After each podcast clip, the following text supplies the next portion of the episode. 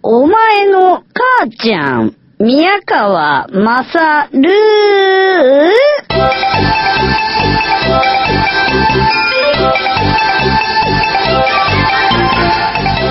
お前の母ちゃん、宮川勝です。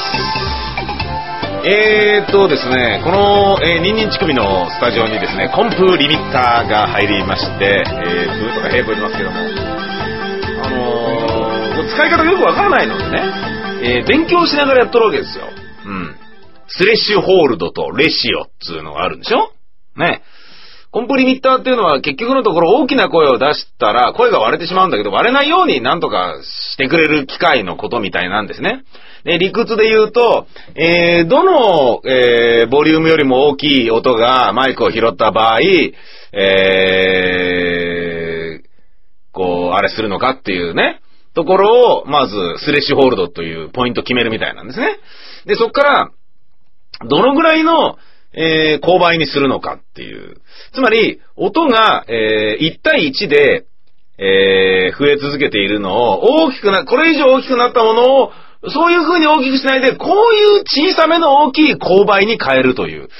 その角度のことが、えー、レシオっていうやつみたいで、4対1とかに今設定してあるんですけどね。これ合ってるんですかね？もしあの音楽に詳しい方、コンプリミッターに関してやたら詳しい方がいらっしゃったらですね、僕の設定これで合ってるの？っていうような部分教えていただけたらと思うんですけど。えー、でね、えー、いろいろ設定を変えながらやってたんですよ。えー、この中のスタジオのマイクを使ってやるとなると、いちいち外へ出ていかなきゃいけないから、これ一人じゃできないなってことで、杉本くんにですね、えー、ツンツンにですね、えー、ここに来てもらって、中入ってもらって、やってもらいました。うん。ちょっと中で、あの、騒いでみて、つって、マイク、マイクの前で、マイクの前でちょっといろんなこと言ってみてくんない？つって。言ってたんだけど、最初はですね、はい、えー、そういうわけでですね、とかっていろいろ喋ってたんだけど、あのー、どの部分、かけたらどう変わったのかっていうのが一定に喋り続けてないとわかんないから、大きな声であーって言い続けてくれって言ってたら、それもまた結構長い間やってて面白かったんだけど、あのー、じゃあ、えー、普通に喋ってる状態から突然パーンと大きな声出したらどうなるのかっていうのをやってみようとかいうことにしたのね。でそれ具体的にどういうことかっていうと、たまに、あの、大きな声を出してもね、えー、テレビ、テレビ局とか、あテレビじゃねえか、ラジオ局のコンプリミッターっていうのも一応かかってんだけど、割れないようにはなってんだけど、あまりにもどでかい音を急激に出すと割れてしまうことがごくごくたまにある。のかな？まあそんなことないか。わかんないや。何しろね、えー、大きな声の息まで入った時に、0. 何秒後からそのコンプリミッターを聞かせますかっていうアタックタイムとリリースタイムっていうのがこうあって、アタックタイムが0秒じゃない限りは、つまり、その息に入ってからの 0. 何秒は割れてしまうっていうような現象が起きがちなわけですよ。ということは、突然大きな声出したら、あのー、面白いんじゃないのと。えー、結構なことになるんじゃないのってことで、えー、喋ってる最中に突然大きな声を出すっていうのをちょっとじゃあやってくれよってことで、ツンツンにお願いしたらですね、えー、こんな、あのー、素材が入手できましたので、えー、あまりにもくだらないので僕は取っときました。取っときました。聞いてみてくださいどうぞはい、えー、というわけでやってまいりました。ただいまの時間が9時45分ですね。もう15分ほどしますとですね、ニンニンチクジが、ニンニンチクミが始まるわけですね。バーンバーンバーンさあ、何にバンバン言ってんだろうって気もしますが、バーンはい、というわけでですね、ただいまマイクの試験をしております。コンプリミッターというものを聞かせてる作業をですね、えー、バーンとやってるわけでございます。さあ、これ聞いてるんでしょうかねバーンバーン はい、という、はい。もうね、普通に面白いですよ。俺は普通に面白かった。と感じた。ねえ、えー、さらにですね、喋ってないバージョンのしばらく長い間やっていたのはこういう音でやっていたのでござる。聞いてみようバーンバーンバーンバーンというような、えー、塩梅になっております。えー、いかがでしょうか？お楽しみいただけましたでしょうか？いい年して、30過ぎた男が、バーンバーンバーンとか言ってるのは、面白いですよね。バーンバーンバーンとか言ってましたよ。面白いよなバンバンバーンとか言ってね、言ってましたよ。もうね、なんかね、よくわかんないスタジオでしたよ。で、あまりにもね、あの、バンバンが面白かったから、俺とセキュリティ木村で、ちょっともうちょっとこのまま聞いてようかなんか言って、ずーっと言わせてた。そのうちに、喉が潰れてきて、声が出なくなって咳込み始めて、とか言い始めて、バンバンバーンとか言い始めて、もうね、わけわかんなかったんですよ。で、さ、かなりね、大きな声を出していたらしいんですけど、彼は、彼はかなり大きな声を出してたらしいんですけど、こっちはコンプリニッターって言ってね、大きな声が割れないような装置の検査をしてるわけだから、当然声が割れないわけですよ。割れないから、もっとでかくてもいいんじゃないの？もっとでかくてもいいんじゃないの？みたいなことやってて、どんどん奴の声がですね、奴の声のリミッターが外れていたっていう。バーンバーン とか言って。もう、昔からな、ねえねえ、ピストル撃つの好きなの？とか言って言って、いやいや違いますよ。だから、バーンってのが一番こう破裂音だし、こう、音を、あのね、こう、あの、レッドゾーンいきなり行くのはあれじゃない。やっぱこういう破裂音じゃないですか、とかなんか言って。散々、散々バンバン言わら言わされてたのに、えー、そんな、えー、感じでござった。ね。うーん。これはもう、あのーすえあれですよ。えーとね、歩道り6番の柱がないので、前売り開始している状態ですので、ぜひとも皆さんお買い求めの上、えー、見に来ていただきたいと思います。10月の4日、あ4日じゃねえか、あ、違う、間違えた。10月の上旬、えー、新宿紀ノ国屋ホールでありますので、よかったらですね、うーん、あの、やらせてください。えー、見に来てください。えーえー、ね、もう稽古中ですよ。本当にね、もう盆休みなんかもうないですよ。えー、ないですとも。うん、どうしましょうっていうぐらいないですよ。うん。でもね、あのー劇団の稽古の良さっていうのはね、一天皇制を強いていないとは言いながらも、一応人間宣言したというふうにされている私、宮川勝座長でございますけれども、なんだかんだね、あのー恐怖政治を強いてる部分っていうのがあってね、うん、劇団員っていうのはね、やっぱね、えー、とりあえず、もたもたしてるやつはやっぱこう締めなきゃいけないし、締めるってのは、な、なんつうんだろうな、それ容認するわけじゃないんだけどさ、ダラダラしてるのっていうのはやっぱ良くないから、芝居の場合はね、いろんな人間が携わってますから、一人が一回ダメ出しをした後に、えー、ダメ出しを忘れていたりとかね、なんかちゃんと一回言ったダメ出しを聞かないで同じミスとかしてると、それに付き合ってね、稽古してる何十人が偉い大損国じゃないですか。それは辛いですからね。っていうことで、あんまりそういうのはないというふうにしておるんですけどね。あの、あんまりそういうのはないようにっていうか、あの、ね、あっちゃいけないからっていうことで、教育をまあ推し進めておるんですけれども、うーん、劇団じゃない部分のね、えー稽古って言えばね、ついこの間まで、あの、スクールランブルという、えー小林仁さんという漫画家の方が書いてる、少年マガジンの連載されてる漫画の、え舞台化の脚本演出を僕やったんですけどね。あの、作者が、原作者が褒めてくれるのは非常に嬉しいですね。うん。すんごい回数来てたしね。地震の回も来てたしね。うん。本番中に地震がありましたよ。うーん、土曜日。ええ小林さんも来てたな。俺も見てたね。音楽の福森も来てた時だったね。ガタガタガタガタ揺れちゃって、スペースゼロだからさ、スペースゼロって後ろの方はあの、イントロで組んだようなひな壇になってて、その上に椅子が置いてあるからガタガタガタガタ揺れるじゃないですか。えらいこってですよ。すごい怖かったですもん。下からガタガタガタガタガタって揺れてね。で、まあ、えーその先生が見て満足してくれた芝居っていうものがですね、うん、あって終わったんですけども、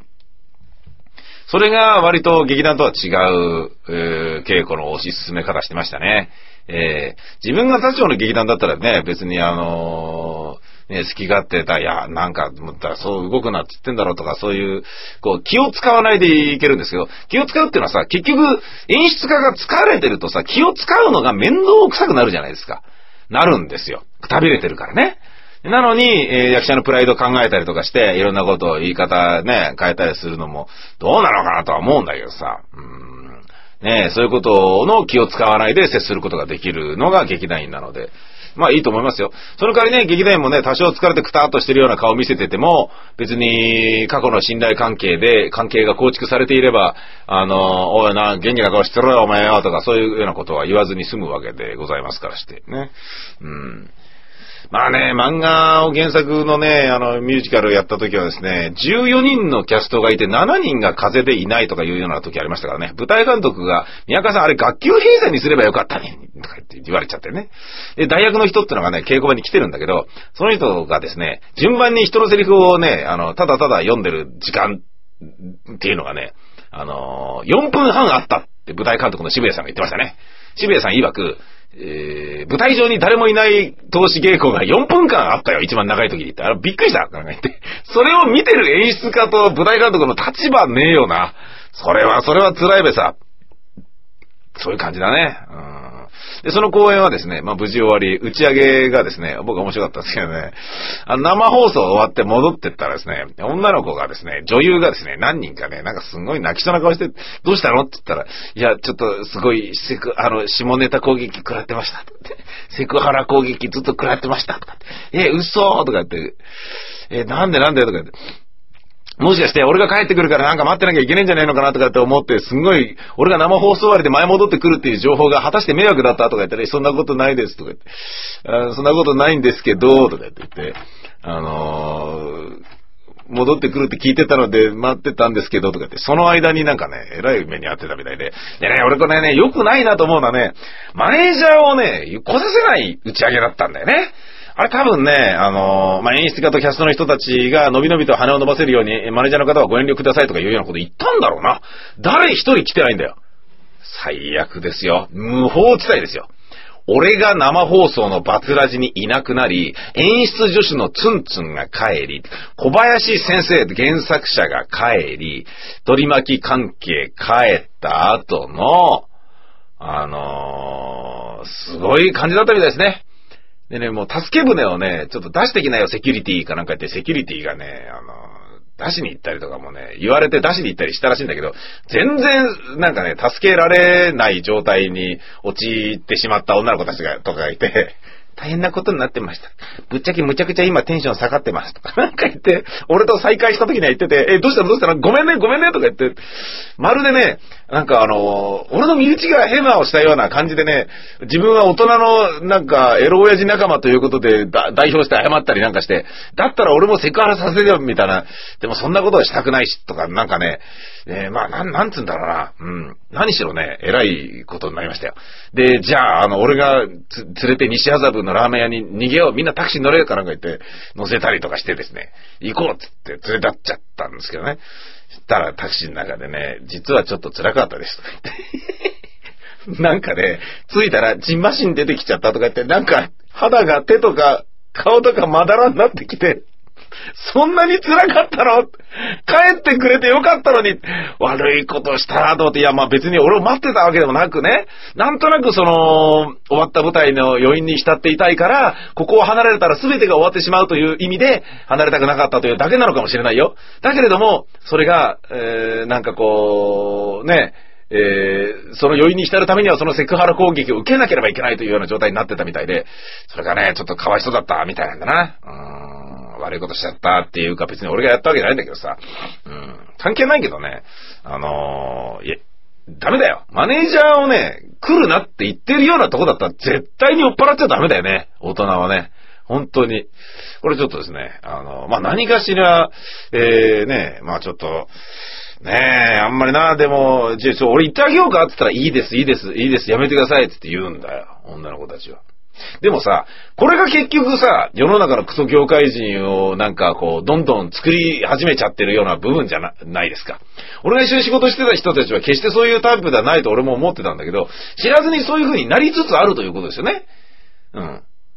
あの、自分ではそういうつもりないんだけど、酔っ払ってちょっとね、あの、気が大きくなったらそういう風になっちゃってるっていうようなことなわけでしょねえ、それと思うと、あのーそういう風なことを表面化させて、えー、なんかね、冷や水頭からピュッとかけてあげられるようなことが逆に今後の被害者を出さない、そしてもしくはその人を、渦中の人物をより裸の王様にしないための良きアドバイスであるというようなことを考えるとですね、俺言った方がいいんじゃないかなと思ってですね、まあ言おうかなと思ってるんですけどね。でも娘たちが言わないでくださいって俺に言うの気持ちもわかるしね。でもね、そうじゃないとなんかね、あの連続ドラマでね、あのなんかこう抱かれたことであの座を射止めた人とかの立場もね、これからなんかどんどんどんどんそういう人たちばかりが勝ち上がっていくような、そんな感じになりそうな気もして嫌だなと思ったりなんか、えーしてしまった複雑な、えー一夜をですね、千秋楽に過ごしたってことを今ちょっと思い出しましたね。うーん。劇団ビタミン大使 ABC の方では歩通り6番の柱がないので、えー好評前売り中なので、今の話とは全然関係ないですけど、緩やかに、えーしめやかに取り行われる、えぬるぬるな打ち上げ、え参加したい人はですね、えーぜひ千秋楽見に来て、バラシーを手伝っていただけたらと思います。そんなことでいいのか、そんなことでいいのかなわかんないけどね。うん。そんな感じの、えー、宮川勝本日お送りいたしました。ではまた、さよなら「